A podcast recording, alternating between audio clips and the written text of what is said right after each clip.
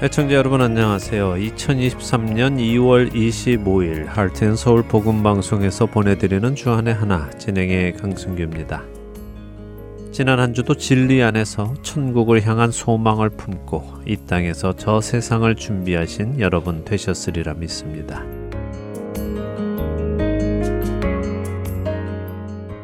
안내 말씀드립니다. 지난 1월부터 CD 우편 배달이 원활히 이루어지지 않는 것으로 파악이 되었습니다. 분명 저희는 모든 청취자분들께 제 날짜에 맞추어서 CD를 준비해서 우체국에 가져다 드렸는데요. 많은 청취자분들께서 CD를 받지 못하셨다고 연락을 해 주셨습니다. 그런 와중에 저희는 또 우체국으로부터 400세트가 넘는 CD가 배달이 되지 않고 다시 돌아왔으니 돈을 내고 찾아가라는 연락도 받았습니다. 결국 400분이 넘는 청취자분들이 CD를 받지 못하신 것이죠. 어떤 이유로 그렇게 되었는지는 현재 우체국과 함께 찾 고 있습니다. 드릴 말씀은 CD를 받지 못하신 분들 이 방송을 들으시면 꼭 다시 연락 주시기를 부탁을 드립니다. CD를 재발송해 드리겠습니다. 종종 내가 헌금을 내지 않아서 CD를 안 보내주시나요? 하고 문의해 오시는 분들이 계시는데요. 결코 그렇지 않습니다. 저희 할텐 서울 복음 방송은 우리에게 생명 주신 예수 그리스도의 말씀을 귀 있는 모든 자들에게 전하는 것이 받은 소명입니다. 거저 받았기에 거저 나눕니다. 자격 없는 저희가 은혜로 받았기에 은혜로 나누고 있습니다. 그러니 그런 오해 하지 마시고요. 필요하실 때마다 연락 주시기를 바랍니다. 연락 주실 전화는 602-866-8999입니다. 첫 찬양 함께 하신 후에 말씀 나누겠습니다.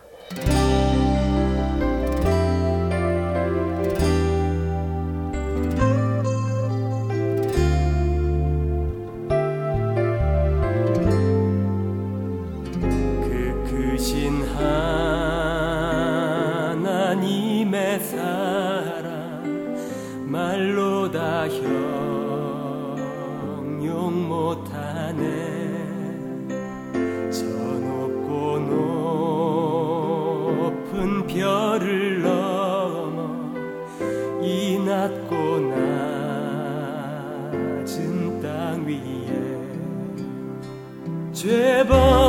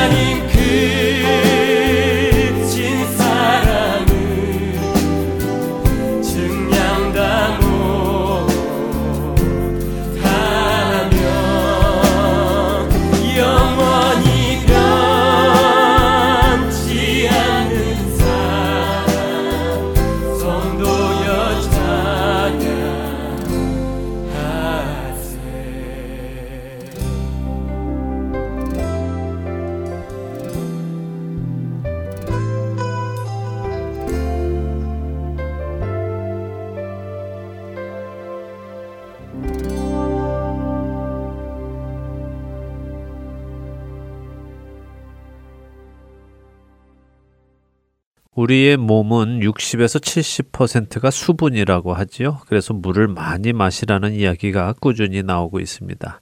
물을 많이 마시지 않으면 몸 안에 수분 부족으로 인해 많은 일이 일어난다고 하지요. 특별히 몸이 피로하고 노화가 빨리 진행되고 혈압에도 영향을 끼치고요. 몸 안에 독소가 배출되지 않아 해롭다고 합니다. 또한 변비나 소화계 질환도 찾아온다고 하네요. 물론 모든 것이 과유불급이라고 너무 많으면 오히려 또 좋지 않지요. 어쨌든 이렇게 물이 우리 몸에 주는 영향을 듣고 나면요. 야, 물을 많이 마셔야 하겠다 하는 생각이 절로 듭니다.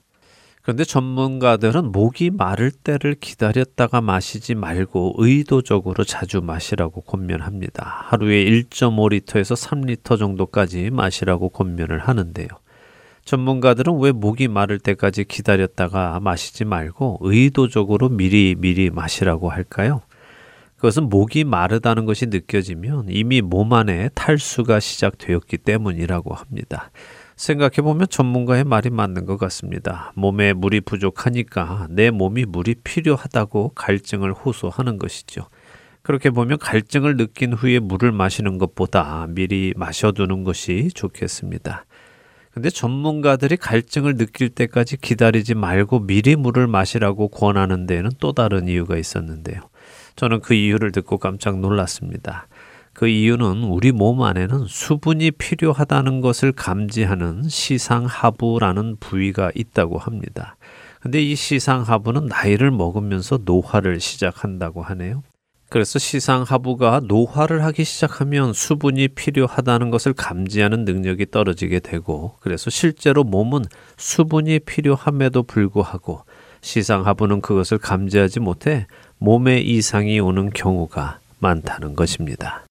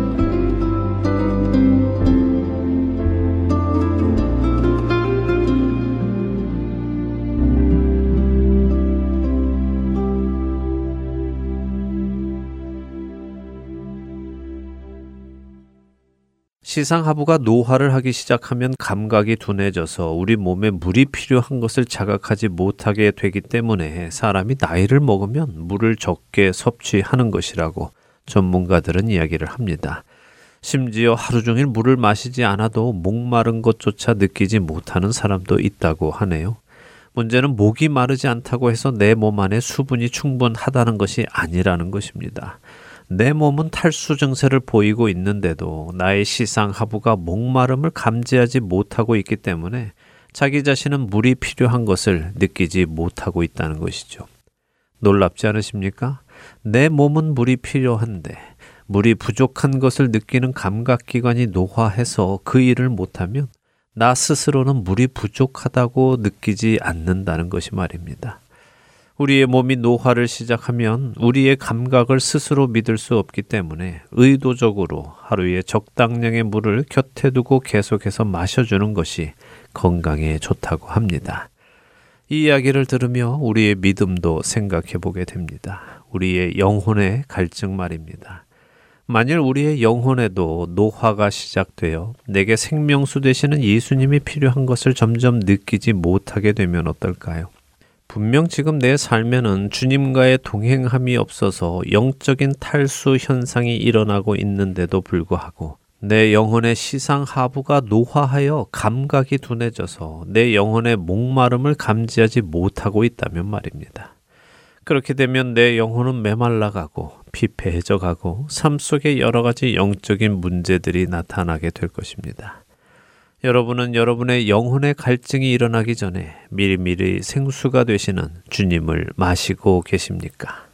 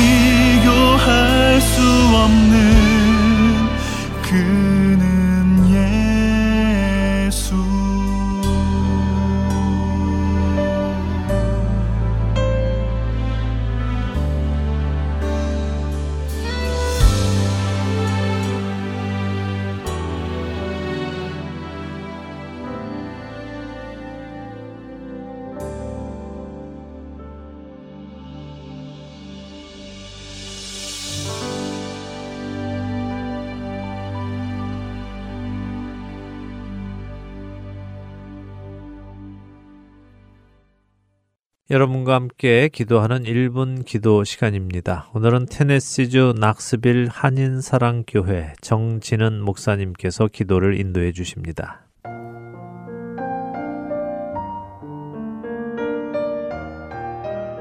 할텐 서울 복음 방송 1분 기도 시간입니다. 저는 낙스빌 한인 사랑교회를 섬기는 정진은 목사입니다. 오늘은 미국 전역에서 매주 아니 매일마다 일어나고 있는 총기 난사 사건을 위해 기도했으면 좋겠습니다.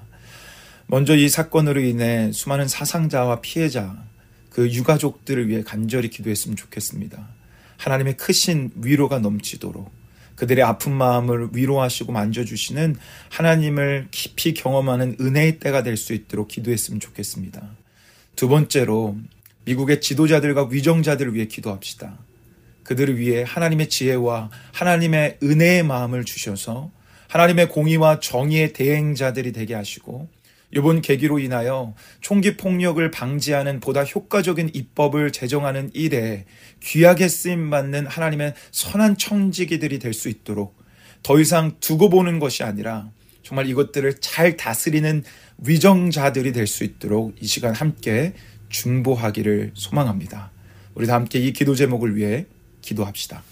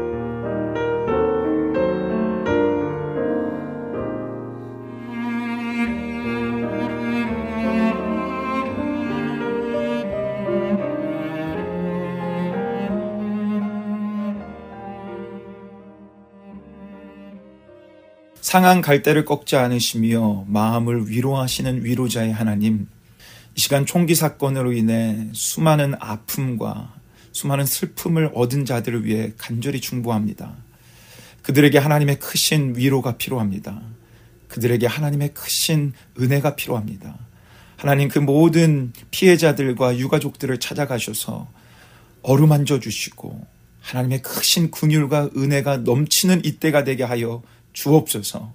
또한 하나님, 우리의 지도자들과 위정자들을 위해 기도합니다.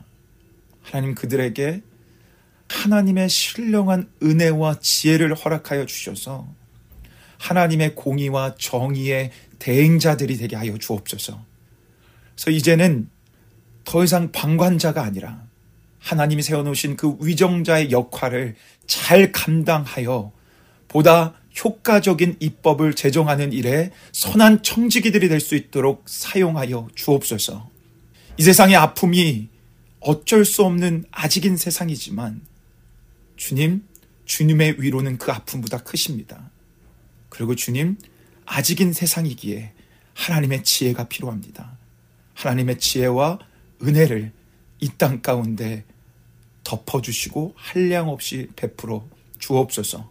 주님의 위로와 치유가 모든 피해자와 유가족 가운데 넘치기를 소망하오며 또 하나님의 지혜가 위정자들에게 넘치기를 소망하오며 지혜와 위로의 하나님이신 우리 주 예수 그리스도의 이름으로 기도드리옵나이다. 아멘.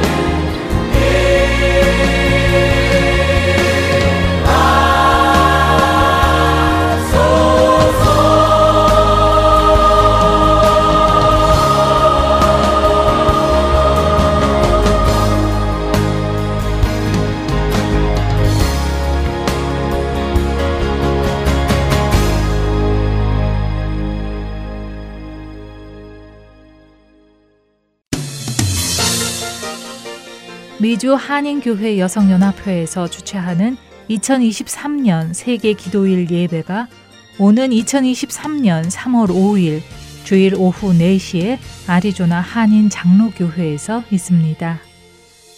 1887년 미국에서 시작돼 현재 세계 180개국의 기독교 여성들이 같은 제목으로 기도하는 세계 기도일 예배가 올해는 대만의 기독 여성들이 에베소서 1장 15절에서 19절의 말씀을 주제로 작성한 내가 너희 믿음에 대해 들었다라는 기도문을 가지고 예배를 드립니다.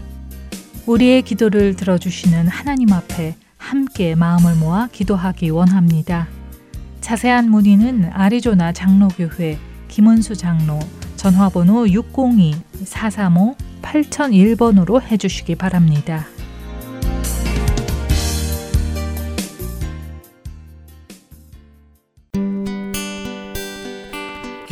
소식 사랑으로 땅끝까지 전하는 아랜소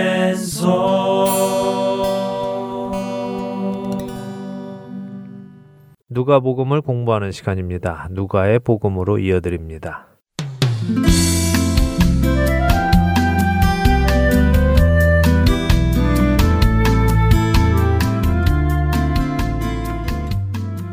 애청자 여러분 안녕하세요. 누가의 복음 진행의 함혜진입니다. 네, 여러분 안녕하세요. 강승규입니다. 부활하신 예수님을 만나는 제자들의 모습을 보았습니다. 아직도 예수님의 부활을 믿지 못하던 제자들을 예수님께서 만나주시고 만져보게 하시고 음식도 먹으시며 예수님이 유령이 아니라 실제로 새로운 몸을 입고 부활하셨음을 보여주셨어요. 네, 몇 주째 제자들의 모습을 보며 부활을 믿는 것이 얼마나 어려운 일인지를 보았지요. 네. 예수님께서 그 믿기 어려운 부활을 믿게 해 주시는 것도 보았습니다. 사실 현대를 사는 사람들 중에 많은 사람들이 부활을 믿기는 어렵다라고 말하기도 합니다. 예수님이 정말 계셨다는 것은 믿겠는데 십자가에서 죽으셨다는 것도 믿겠는데 부활하셨다는 것은 믿기 어렵습니다 하는 사람들이 있죠. 충분히 이해가 됩니다. 그러게요. 전에는 그런 분들 보면 왜 이렇게 못 믿나 했는데 성경을 보며 제자들의 모습을 보니까 아무 의심 없이 믿어지는 것이 오히려 더 이상하구나 하는 생각이 들 정도입니다. 네, 맞습니다. 안 믿어지는 것이 오히려 정상이죠. 네. 계속해서 말씀드리지만 믿음 역시 하나님의 은혜입니다. 자, 누가복음 24장 오늘 44절에서 48절 읽고 이야기 나누죠. 네, 누가복음 24장 44절부터 읽습니다.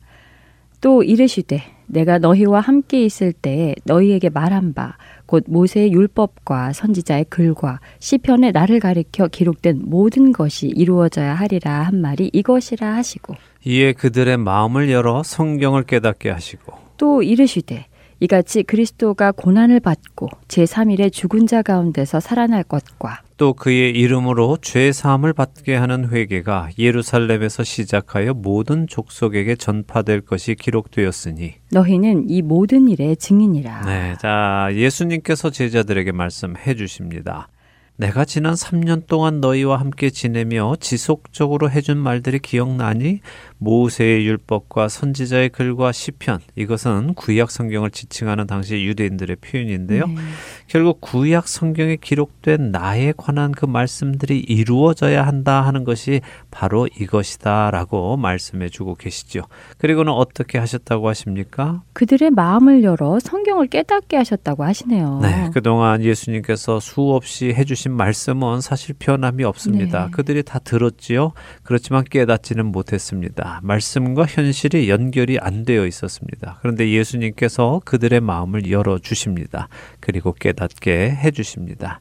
엠마오로 가는 두 제자에게 해주셨던 것처럼 여기 모인 제자들의 마음도 열어서 비로소 그동안 해주셨던 그 말씀들이 이해가 되는 깨달아지는 은혜가 임하게 되는 것이죠. 마치 퍼즐 조각들이 다 맞추어져서 그림이 완성되는 그런 느낌인 것 같아요. 맞습니다. 사실 하나님의 예언은 구약 성경 곳곳에 하나의 퍼즐 조각처럼 숨어 있습니다. 네. 누가복음 초기 단계에서 우리가 나누었던 것처럼요. 유대인들은 메시아가 두 명일 것이다라고까지 생각을 했잖아요. 그만큼 여러 조각들이 서로 연결이 잘 안 되는 것처럼 느껴졌던 것이죠. 고난당하기도 하고 왕이기도 한 메시아가 연결이 안 되는 것이었습니다. 그래서 그들은 고난당하는 메시아는 요셉의 후손으로 왕으로 오시는 메시아는 유다의 후손으로 온다고까지 생각을 했죠. 한 사람이 두 가지 역할을 다 감당한다는 것을 이해하지 못했던 것이죠. 그렇죠. 더군다나 한 메시아가 오셔서 먼저는 고난당하고 죽으시고 음. 네. 부활하시고 다시 오셔서 왕으로 세우심 받을 것이라는 상상은 할 수도 네. 없었습니다. 자, 그런데 이렇게 예수님이 오셔서 실제로 죽었다가 살아나심으로 비로소 퍼즐이 맞추어지는 거죠. 예수님은 제자들에게 그것을 깨닫게 해주시고는 이제부터 죄사함을 받는 회개함이 예루살렘에서부터 시작하여 모든 족속에게 갈 것도 기록되어 있다 이렇게 하시죠.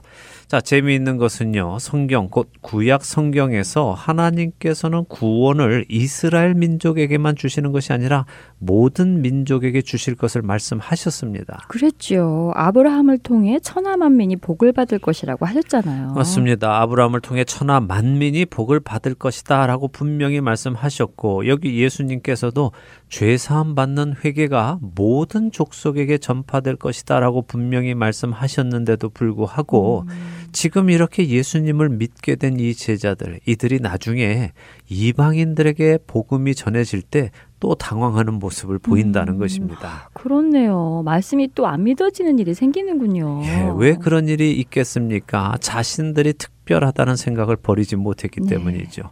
물론 제자들은 약속하신 성령님이 이방인들에게도 임하시는 것을 보고는 금세 그것을 인정했지만요. 처음에는 의아해했다는 것입니다. 그리고 그것을 놓고 회의까지 벌일 정도였으니까요. 음, 정말 말씀이 깨달아지는 것도 지속적인 은혜가 필요한 것이네요. 그렇습니다. 말씀이 한 번 깨달아졌다고 해서 다 알게 되는 것이 아니라 네. 날마다 자기 분량만큼 깨닫는 은혜를 받으며 나아가는 것입니다. 그러니까 우리 모두는 날마다 주님께 나아가서 말씀을 읽고 깨닫게 해주시는 은혜를 간구해야 네. 할 것입니다. 자, 예수님께서는 이렇게 죄 사함 받는 회개가 모든 족속에게 전파될 것인데 너희가 그 증인이다라고 하시죠.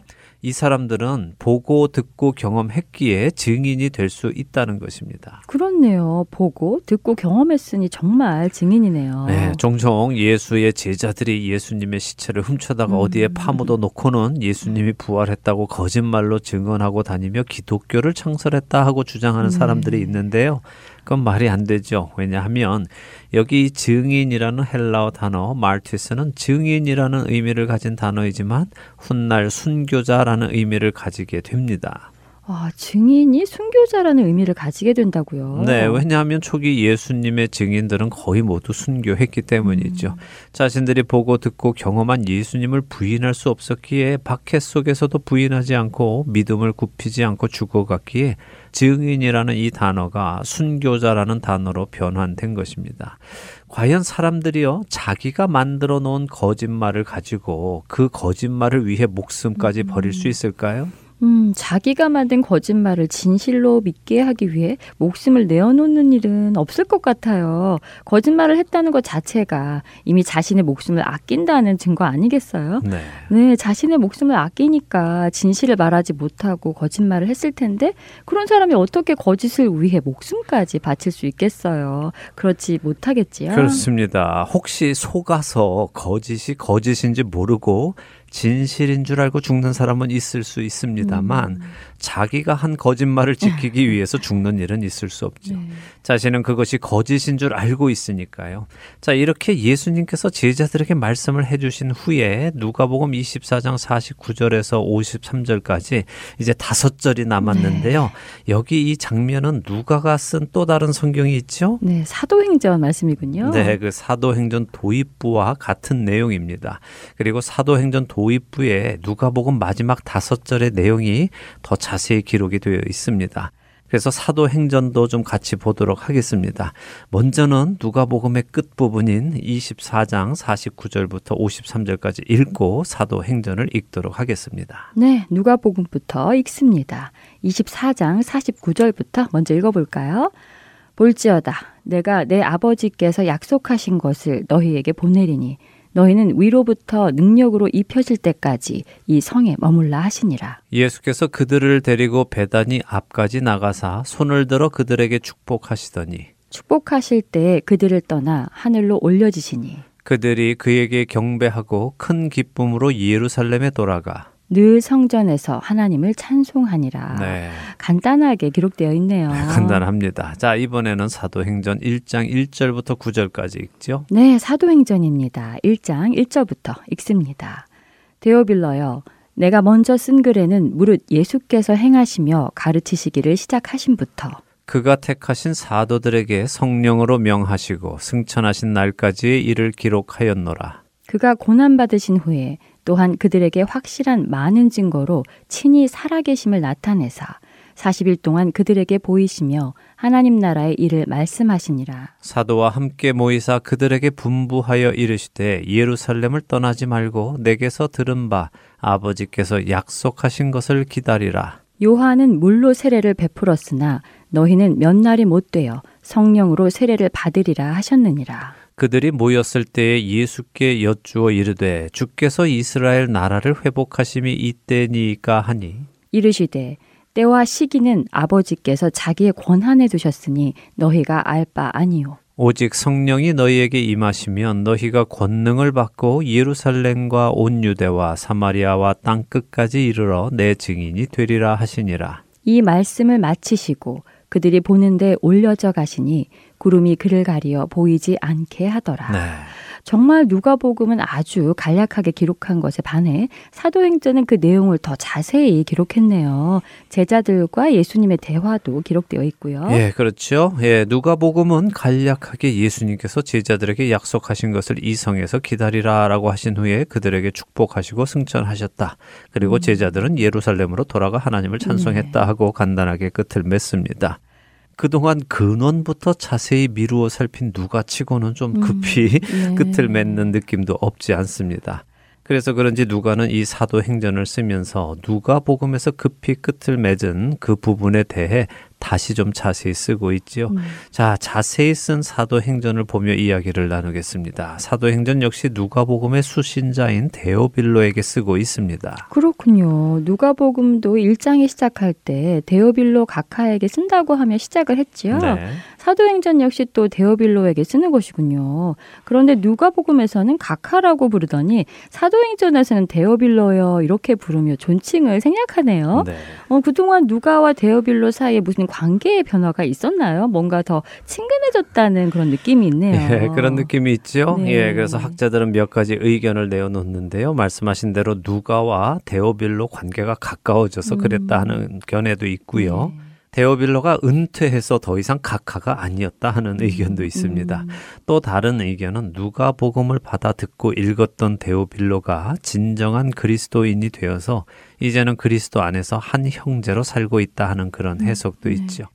어쨌든 사도행전의 내용을 좀 보도록 하겠습니다. 누가는 자신이 먼저 보낸 글, 다시 말해 누가 복음에는 예수님께서 행하시고 가르치시고 사도들에게 성령으로 명하시고 승천하신 날까지의 일을 기록했다 이렇게 말합니다. 그리고는 아직 승천하시기 전에 하셨던 일을 사도행전에 기록하고 있는데 어떤 일입니까? 네, 사도행전 1장 3절에 보니까 제자들에게 확실한 많은 증거로 친히 살아계심을 40일간 나타나셨고 하나님의 나라의 일을 말씀하셨다고 하시네요. 네, 그렇습니다. 여기서도 확실한 많은 증거로 친히 살아 계심을 음, 나타내셨다 하며 네. 예수님의 부활을 강조하고 네. 있죠. 그만큼 부활에 대한 믿음이 중요한 것을 다시 한번 확인시켜 주는 음. 것입니다.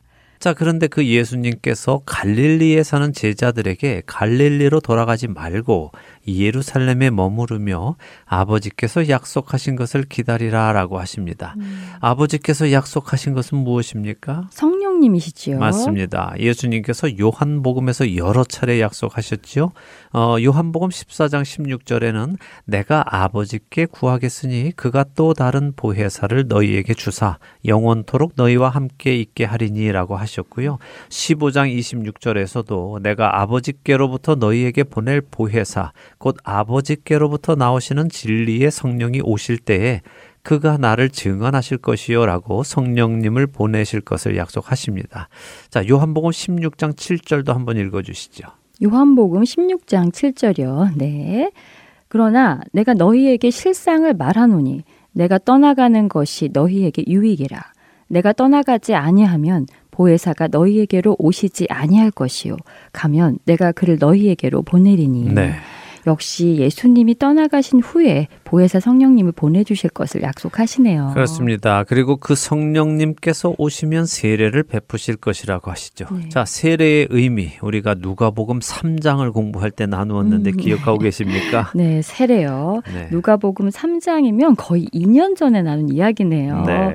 가물가물하지만 그래도 기억이 납니다. 세례라는 단어는 우리가 생각하듯이 교회에 입교하는 그런 의식이 아니라 담 근다라는 의미로 들어갈 때와 나올 때가 다른 존재가 된다는 말이라고 하셨던 것 같습니다. 네. 그러니까 성령으로 세례를 받으면 성령이 없던 사람이 성령에 충만한 사람이 되는 것. 그게 성령 세례의 의미겠지요. 맞습니다. 잘 기억하시네요. 예, 들어갈 때와 나올 때가 다른 존재로 변하는 것이 세례가 가지고 있는 기본 의미입니다. 그러니까 우리가 예수님을 믿고 세례를 받는다는 것은 옛사람, 곧 죄인인 나는 물 속에 들어갈 때 죽고 물에서 다시 올라올 때는 새 사람, 의인으로 나오는 것이죠. 성령 세례 역시 들어갈 때는 성령이 없었던 사람이 나올 때는 성령으로 충만해지는 것을 의미합니다. 예수님께서 그 성령님의 세례를 약속해 주시고 계십니다. 자, 예수님께서 이렇게 성령 세례를 약속해 주시는데 제자들은 또 질문을 음. 합니다. 어떤 질문입니까? 네. 주께서 이스라엘 나라를 회복하심이 이때니까 하고 묻네요. 네. 전부터 기다리던 그 일, 그러니까 이스라엘을 로마에서 독립시키시고 왕으로 등극하시는 때가 지금입니까 하고 묻는 것이지요. 네, 여전히 이들은 메시아 왕국이 세워지는 네. 것에 관심이 있죠. 네. 예, 예수님을 처음 따를 때부터 이들의 관심은 이것이었습니다. 그런데 제자들이 이렇게 메시아 왕국이 세워지기를 기대한 이유는 무엇이었지요? 의의 목이 말라서 하나님의 공의로 다스려지는 나라가 오기를 음. 기다린 것인가요? 그건 아니었지요. 예수님을 보자 해서 메시아 왕국이 세워지면 자신들도 거기에서 높은 위치에 오를 것이라는 욕심이 있었기 때문이지요. 네. 그래서 예수님은 계속해서 십자가를 지시고 죽으실 것이다라고 하시는데도 그들은 누가 서로 높으냐 하고 다투었잖아요. 그랬지요. 그런 안타까운 모습을 보였습니다. 네. 지금 여기도 그런 이유로 또 예수님께 묻는 것일까요? 그런 마음이 없지 음, 않는 것 같습니다. 네. 왜냐하면 첫째는 아직 이들이 성령에 충만한 사람이 아니기 때문이지요. 음. 성령에 충만하지 않다는 것은 여전히 육신의 생각을 하고 있다는 의미이기 때문입니다. 둘째로 이들의 질문에 예수님은 때와 시기는 하나님께서 하나님의 권한에 두신 일이니 너희는 거기에 관심 두지 말라고 답하십니다. 너희가 알 바가 아니다라고 하시죠. 네. 대신에 제자들이 신경 써야 할 것이 있음을 말씀해 주시는데 무엇입니까? 성령이 임하시면 권능을 받고 예루살렘과 온 유대와 사마리아와 땅 끝까지 예수님의 증인이 되는 것이군요. 그렇죠. 메시아 왕국이 언제 세워지느냐, 거기에 서 내가 좋은 자리를 차지할 것이냐, 그것이 너의 목적이 되지 않게 해라. 대신에 너는 너에게 주어진 사명을 감당해라. 그것은 내가 너를 어디로 보내든 그곳에서 성령 충만한 가운데 나를 증거하라 하시는 것입니다. 자, 이 말씀을 하시고는 어떻게 하셨습니까? 그들이 보는데 올려져 승천하셨네요. 너무 놀라운 광경이었을 것 같아요. 예, 자, 어떤 면이 그렇게 놀라운 광경이었을 것이라고 생각하세요? 네, 눈앞에서 예수님이 공중으로 올라가시는 것이잖아요. 네. 뭐 날개가 있어서 날아가시는 것도 아닐 테고 슈퍼맨처럼 손을 쭉 뻗고 가셨을 것 같지도 않고요. 그냥 제자들을 바라보시며 쭉 올라가셨을 것 같아요. 그 모습이 참 놀라웠을 것 같은데요. 네, 그랬겠죠. 그들은 이전에는 단 한 번도 보지 못한 것을 보게 네. 됩니다. 그런데요, 더 놀라운 것이 있습니다. 승천이 단순히 예수님이 하늘로 올려져 가시기 때문에 놀라운 것이 아닙니다. 지금껏 사람들은 죽으면 모두 어디로 갔습니까? 땅 속으로 갔습니다. 음부로 갔지요. 그런데 예수님은 죽은 후에 하늘로 가시는 첫 사람이 되십니다. 물론 구약의 에녹과 엘리야 선지자들도 하늘로 올라갔습니다만 그들은 죽지 않고 갔습니다. 하나님께서 데려가셨기 네. 때문이죠. 그런데 예수님은 그들과 다르십니다. 십자가에서 죽으셨습니다. 그리고 부활하셨습니다. 그리고 하늘로 올라가시는 첫 사람이 되신 것입니다. 이것은 곧 우리 그리스도인들의 모습을 보여주시는 것이기도 하지요. 그렇군요. 이제껏 죽은 사람은 모두 땅 속에 있는 음부로 내려갔는데, 그리고 그 속에서 자신들의 심판을 기다렸는데, 예수님께서는 그 음부에 머무시는 것이 아니라 부활하시고 하늘로 올라가시며 우리에게 약속된 천국의 생명이 있음을 보여주시는 것이네요. 그렇습니다. 승천은 단순히 예수님이 공중으로 또 올라가셨다 하는 신기한 일이 아니라 네.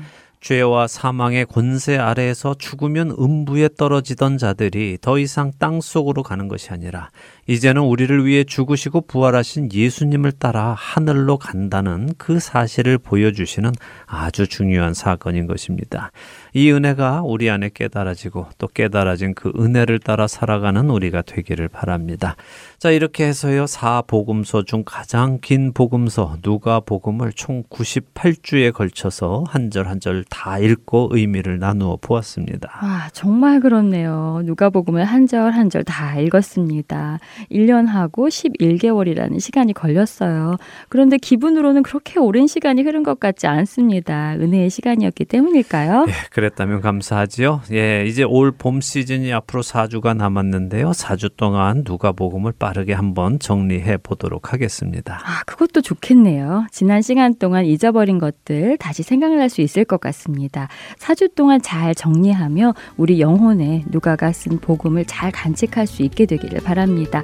자, 오늘 누가의 복음 여기에서 마치고요. 저희는 다음 주 또 다시 찾아뵙겠습니다. 안녕히 계세요. 안녕히 계십시오.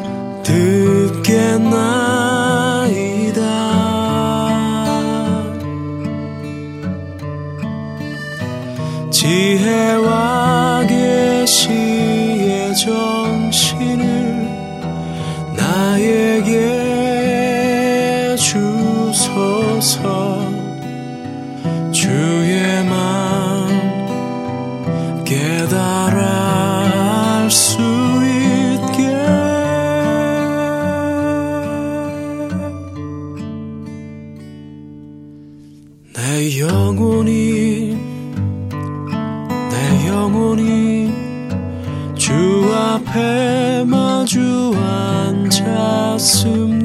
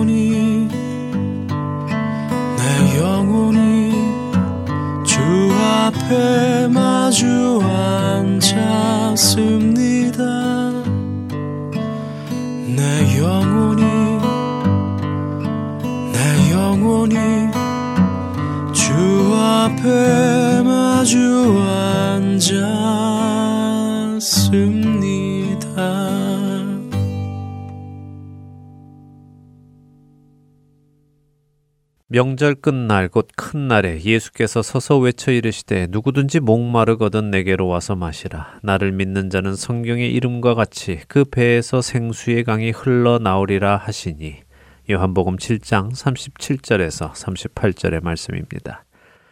요한복음 7장 37절이 말씀하시는 명절은 초막절입니다. 초막절의 끝날 예수님께서는 사람들을 초청하시며 누구든지 목마르거든 나에게로 와서 마시라고 하시지요. 이스라엘의 한 해의 절기 중 마지막 절기가 초막절입니다. 이 초막절을 지내고 나면 그 해의 모든 절기는 끝을 맺습니다. 근데 이 초막절 끝날에는 호시아나 라바라는 행사가 있습니다. 일주일간 초막절을 지킨 후에 제사장들이 버드나무 가지를 엮어서 흔들며 시편 118편 25절의 말씀 여호와여 구하옵나니 이제 구원하소서 여호와여 우리가 구하옵나니 이제 형통하게 하소서라는 말씀을 읊으며 번제단을 일곱 바퀴를 돕니다. 율법에 따라 한 해의 모든 절기를 완성하고 나니 이제 자신들을 구원해 주시고 형통하게 해 주시라고 제사장들이 하나님께 구하는 것이죠. 이렇게 제사장들의 시편 118편 25절의 말씀을 읊으며 번제단을 도는 중에 또 다른 무리의 제사장들은 실로암 연못으로 갑니다. 그리고 그곳에서 물을 길어다가는 번제단과 물두멍에 붓지요. 번제단은 아시다시피 재물을 태우는 재단입니다. 그 재단에 물을 붓는 이유는 이제 모든 절기를 마치기에 더 이상 재단에 불을 사용할 일이 없기에 물을 부어 그 불을 끄는 것입니다. 그런데 이 행사를 진행하며 제사장들은 물을 계속해서 길어다가 붓습니다. 물이 물두멍에 가득 차도 또 물을 붓습니다. 그 물두멍에 물이 넘쳐 흐르도록 붓습니다.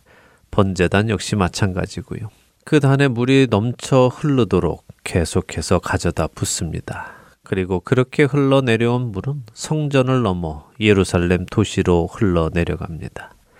하나님의 죄사함의 은혜가 하나님의 깨끗게 하시는 은혜가 재단을 넘어 예루살렘 전체로 흘러 넘치도록 하시는 것이었죠. 바로 그날 예수님께서는 사람들을 향해 말씀하시는 것입니다. 누구든지 목마르거든 내게로 와서 마시라. 나를 믿는 자는 이렇게 재단으로부터 흘러 넘쳐서 온 세상으로 퍼져나가는 은혜 안에 들어올 것이며 그 안에서 영적인 갈증을 해소받고 이제부터는 그 영혼이 목마르지 않고 그 안에서 생수의 강이 흘러나올 것이다 라고 약속해 주시는 것이죠. 그리고 이어지는 요한복음 7장 39절은 배에서 흘러나오는 생수의 강은 믿는 자들이 받을 성령을 의미한다고 말씀하십니다. 여러분은 여러분의 영혼에 이 성령님으로 인해 충분한 수분을 공급받고 계십니까?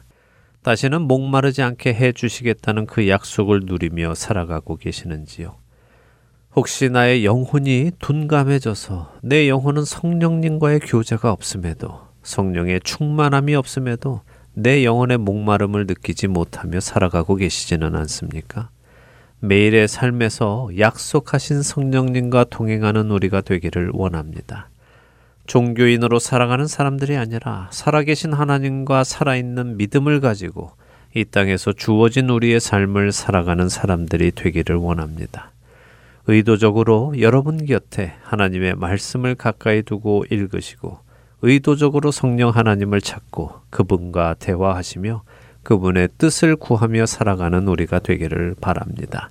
예수께서 대답하여 이르시되 이 물을 마시는 자마다 다시 목마르려니와 내가 주는 물을 마시는 자는 영원히 목마르지 아니하리니 내가 주는 물은 그 속에서 영생하도록 솟아나는 샘물이 되리라. 요한복음 4장 13절에서 14절의 말씀입니다. 우리의 영혼이 목마르지 않는 이유가 우리의 영혼이 노화하여 감각이 둔해져서가 아니라 주님께서 주시는 물을 항상 넘치게 마시고 있기 때문이기를 간절히 소망하며 오늘 주안의 하나 여기에서 마치도록 하겠습니다. 함께 해주신 여러분들께 감사드리고요. 저는 다음 주 이 시간 다시 찾아뵙겠습니다. 지금까지 구성과 진행의 강순기였습니다. 애청자 여러분 안녕히 계십시오.